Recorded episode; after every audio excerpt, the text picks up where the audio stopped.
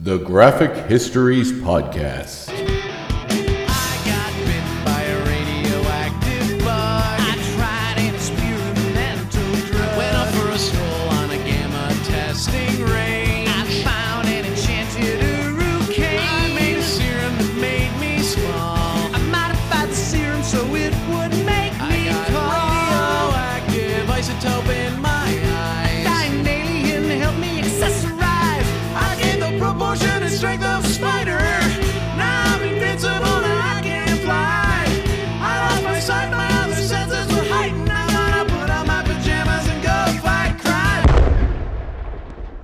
I get up in the evening and I ain't got nothing to say. I come home in the morning.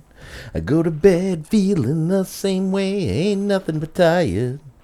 Man, I'm just tired and bored with myself. Hey there, baby. I could use just a little help. You can't start a fire. Can't start a fire without a spark. This gun's for hire. Now we're just dancing in the dark. All right, now that song will be stuck in your head too. That song has been stuck in my head continuously for month, weeks, weeks, close to a month now. Uh, predominantly because I host trivia sometimes as one of my side gigs. And I had a section on cover songs, and one of the cover songs it was, um, I believe it's Lucy something. I can't remember her last name, but she did a cover of that song, and it's awesome. If you got the iTunes or the SoundClouds, SoundCloud, Spotify, or any of that sort of stuff, uh, make sure to check it out. It's a great song, but it'll get stuck in your head, and it's stuck in mine too. Uh, please don't mock my singing. I'm aware it's bad, but you know this is this is what these these little opening monologues are about. They're about me breaking myself open and and giving you the raw, unfettered uh, materials that is Andre Mayette. And my name is Andre Mayette, and I'm your host of this episode of the Graphic Histories Podcast. I'm the host of every episode. And a big thanks to Ukla the Mock for our theme song, Superpowers. Big fan of that song, and uh, big fan of you, loyal viewer, for tuning in, or listener rather, for tuning in once again to my show. Um, this is episode 29. We're chugging right along. We're going to hit a whole year in another uh, 27 weeks, I guess. So maybe not that soon, but um, yeah, it's been pretty good. I mean, we've been we've been having a great time, and I've gotten some lots of good feedback, and a decent amount of subscribers have creeped up over the last little while. So it makes me happy. I'm happy that people are listening, and I'm happy that people are enjoying. And please drop me a line on social media or through email, or or uh, or please like and subscribe to the podcast whatever way you can, just to uh, to help keep it alive, keep the dream alive, keep me in that rich, rich internet dollars, none of which I've seen yet. But I'm hoping people are enjoying the show, and I will not edit out that cough because this is raw, raw man. Uh, yes, today's episode is on Black Lightning, a DC superhero who's been around since the 70s. Very interesting character. Now have his own TV show on uh, CW in what they call the Arrowverse, the, the films or the TV shows that kind of broke out around the TV show Arrow, which is now over, but The Flash and uh, uh, Batwoman and Legends of Tomorrow, I think, is the other one. Um, they are all spun out of that show and seem to be continuing to do well. I think there's a new Superman show coming out as well, Supergirl too. So yeah, lots of lots of cool stuff there. I used to watch Arrow in the Flash, but I kind of gave up. I got to a point where I just wasn't enjoying it. It was like a like a like a chore, and I had to be to be like, oh, I got to watch like three more episodes of Flash to catch up. And it wasn't that it wasn't a good show. It just I don't know, not necessarily my cup of tea, I guess. But uh, and I do love heroes. I do love nerddom. I do love everything else. It just seemed a bit formulaic for my liking, and I just wasn't enjoying it as much. So, uh, if you do, great, and uh, I hope you're excited to learn the full story of Jefferson Pierce's comic history, leading up to current day, so you can kind of be aware of where the series may be going or why certain characters have as much uh, meaning as they do in the series based on their history in the comics. So, uh, without further ado, oh, and before we get into that, um, I have skirted the issue of the American election um, because, you know, it is a big deal, and as a Canadian, it does affect us somewhat. I do have to remind myself frequently that I'm not an American, and uh, whatever happens over there happens over there. Unfortunate as it is, there's nothing I can really do about it, but it did make me happy to see that Joe Biden did win the election and that we may have a return to some kind of normalcy in uh, in North America. Um, whether that's a good thing or a bad thing, I think is up for each of us to decide. However, I think those who think that the previous administration were the ones that were, were steering the ship correctly, I think you were gravely mistaken. And thankfully enough, over half your country agrees with me. So I am very excited to see how that goes. Um, yeah, so exciting news. Celebrate. Good times. Come on. But we will celebrate as we learn about Jefferson Pierce, the titular Black Lightning. So tune into this episode. Have fun, stay frosty, and stay electric.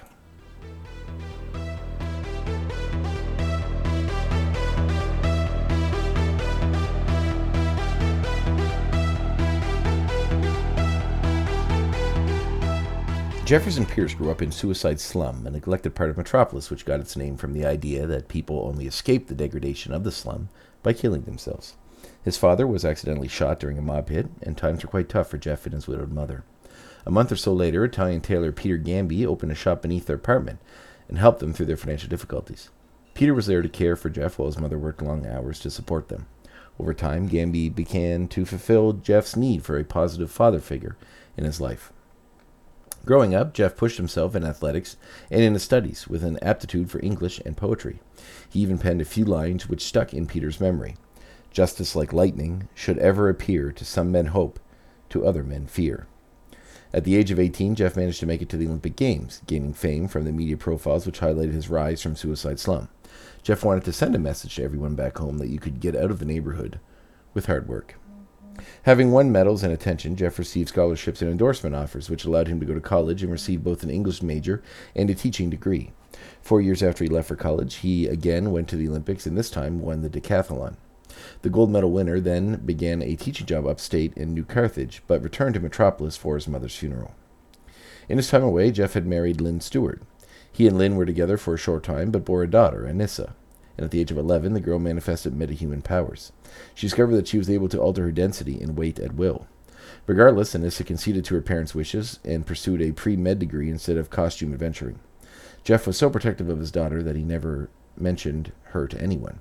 When Jeff and Lynn divorced, Anissa went to live with her mother, with Lynn being disappointed with Jeff for not being the community activist that she was. To her, he only seemed to care about getting himself out of the ghetto.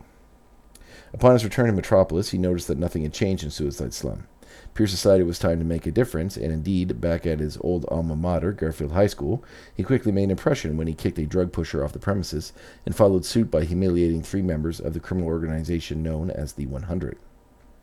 In retaliation, the gunman killed Earl Clifford, one of Pierce's students, and left his corpse in the GHS gymnasium. A distraught Pierce related the tragedy to Peter Gambi, who urged him to fight back in a persona that wouldn't invite counterattacks to honest students, and presented him with a costume. Equipped with a force field belt that enabled him to generate lightning bolts, Black Lightning was born.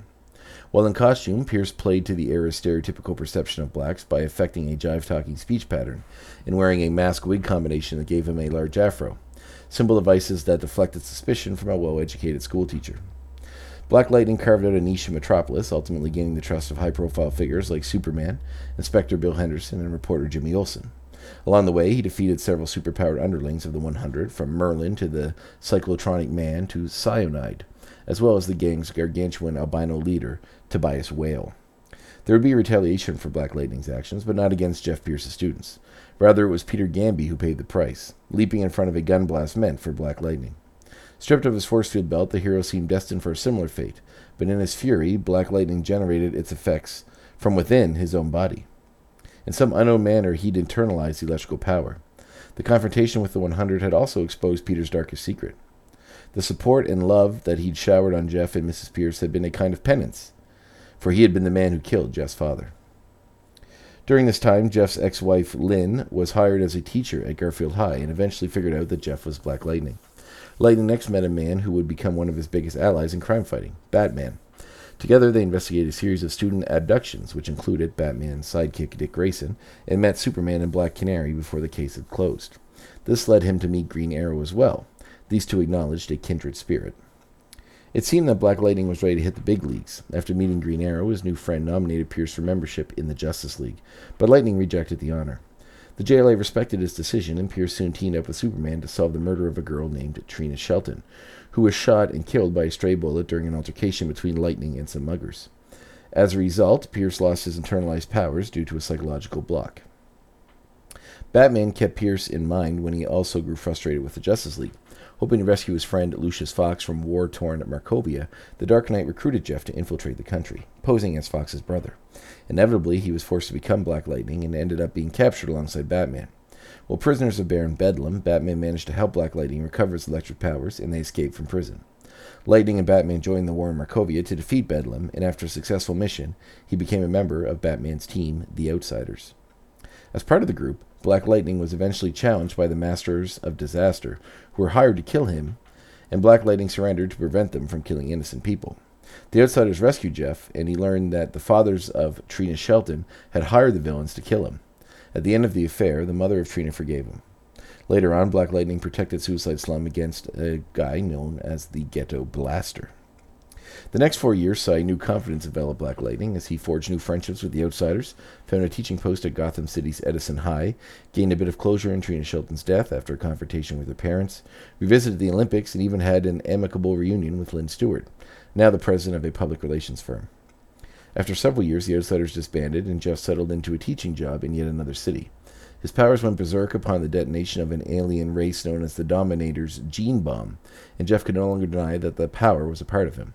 Reflecting on his newfound goals, he explained that he'd moved to the so called Brick City, a neighborhood in his father's hometown. The ongoing menace of a gang known as the Royal Family figured into a school shooting that left Jeff critically wounded, and one of his best friends, teacher Walton Casco, dead. During Jeff's physical and emotional recovery, he reflected on his career as Black Lightning and the deaths of so many along the way. Despite the outsiders falling out with Batman, Jeff renewed his ties with him to help clear him of charges that he was a serial killer.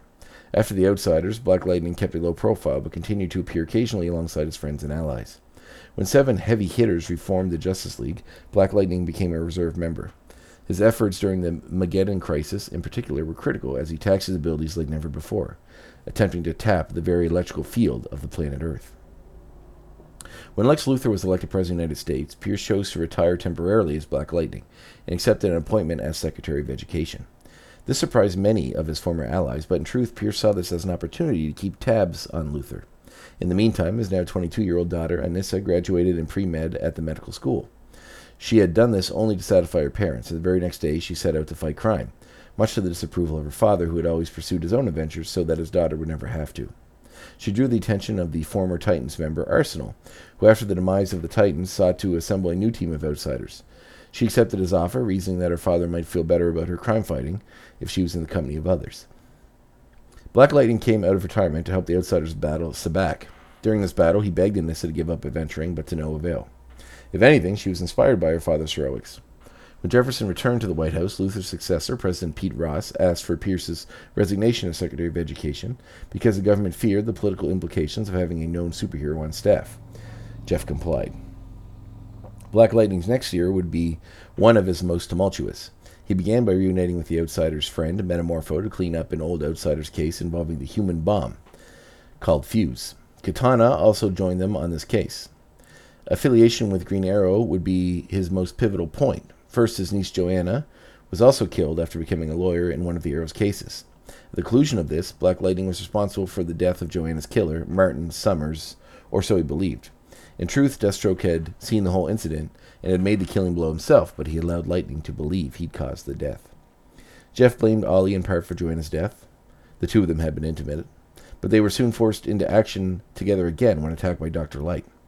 Light was acting in retaliation to the Justice League's erasing of his memories years prior.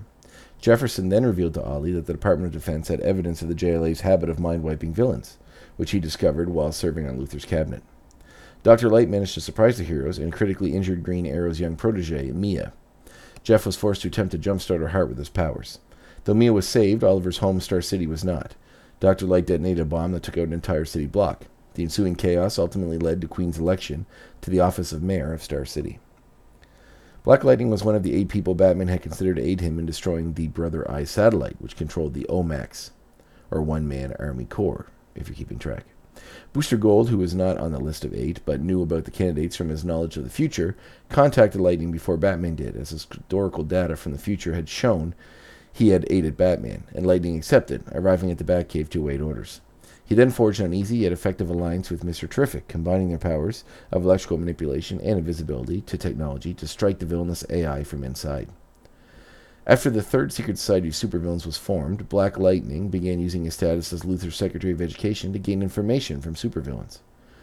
Following this, and the sacrifice of Superman of Earth 2 and others in the Crisis, Jefferson Pierce turned himself in for killing Martin Summers. His friends and family tried unsuccessfully to dissuade him, but he turned himself over to Checkmate, who put him in Iron Heights prison under the identity of Derek Cooper. Meanwhile, Nightwing was approached by the Red Hood, who had evidence to acquit Black Lightning. The Hood had eavesdropped on a conversation between Luthor and Deathstroke, who admitted that he'd killed Summers just as Pierce's lightning struck as well. Jeff's daughter, Anissa, hurried to bring her father the good news, but Pierce wouldn't believe it and remained in prison. Anissa implored the outsiders to free her father from prison, which they initially refused. It wasn't long before other inmates discovered the truth about Cooper and put a hit on Black Lightning. The gang leader called Skeet charged the young Captain Boomerang to kill him, Cooper. The outsiders learned of this plot and finally agreed to get him out. Pierce was also eventually convinced that he was innocent of his charges and realized the danger of being in Iron Heights. Boomerang had become his cellmate, but young Owen Mercer was not his father's son. He would not bring himself to kill Pierce and become his ally instead. Just as they plotted to escape, Nightwing sent the outsiders into the prison. Things quickly got out of hand, and Warden Wolf responded by using his metahuman muscle powers to bring the prisoners under control. In his anger, his powers cause extreme pain, and the outsider called Shift conjures a gas to counteract the effects. Wolf responds by increasing his control and killed dozens of guards and prisoners. Shift protected the outsiders, Jeff and Boomerang from the effect. In this pivotal moment, the outsiders decide to use this as a ploy to fake their deaths. They sent off a decoy craft, which was destroyed. Jeff resumed his life, while the world believed that Thunder and the others had died. Black Lightning later renewed his career as a costume adventurer and eventually met up with Hawkgirl on a case in St. Roch, Louisiana. He followed the trail from Metropolis about the recent supervillain activity involving the android body of the Red Tornado. Lightning and Hawkgirl brought one of the villains, Trident, to the Batcave to show Batman. Superman and Wonder Woman evidence that the Star Conqueror had returned. He aided these heroes in saving the Red Tornado from exploitation by Professor Ivo and Solomon Grundy. All the heroes participating in this case agreed to form a new Justice League, of which Black Lightning was a founding member. Ironically, it was Lightning who was sent to invite Batman to officially join the group. He appears to be primarily based in Washington, D.C. again, and was the first member of the League to respond to the recent attacks made by the Amazons of Themyscira, and even managed to save the President of the United States. When Darkseid enslaved the Earth, Jefferson is seen trying to deliver papers to the survivors still in need of world information, as all the electronic forms of communication have been taken over by Darkseid's anti-life equation message system. In doing so, he runs into Tattooed Man and his family and helps them escape Darkseid's Justifiers. Eventually, Jefferson is captured and forced to become a Justifier himself, but not before setting Tattooed Man on a mission to the Hall of Justice to deliver a message to Green Arrow and carry the circuit. As part of the Justifiers, Pierce joined Green Arrow and traveled to the Justice League Watchtower, where they try to convert Black Canary and Tattooed Man into Justifiers without success. Later, he was a vital part of turning back Darkseid and reclaiming the Earth. After DC Comics underwent another continuity renewal, Jefferson Pierce has since returned as a hero, with a backstory not quite fleshed out yet. But regardless of the reality or the danger, it can be certain. He'll act with integrity and honor, and his justice will strike like lightning.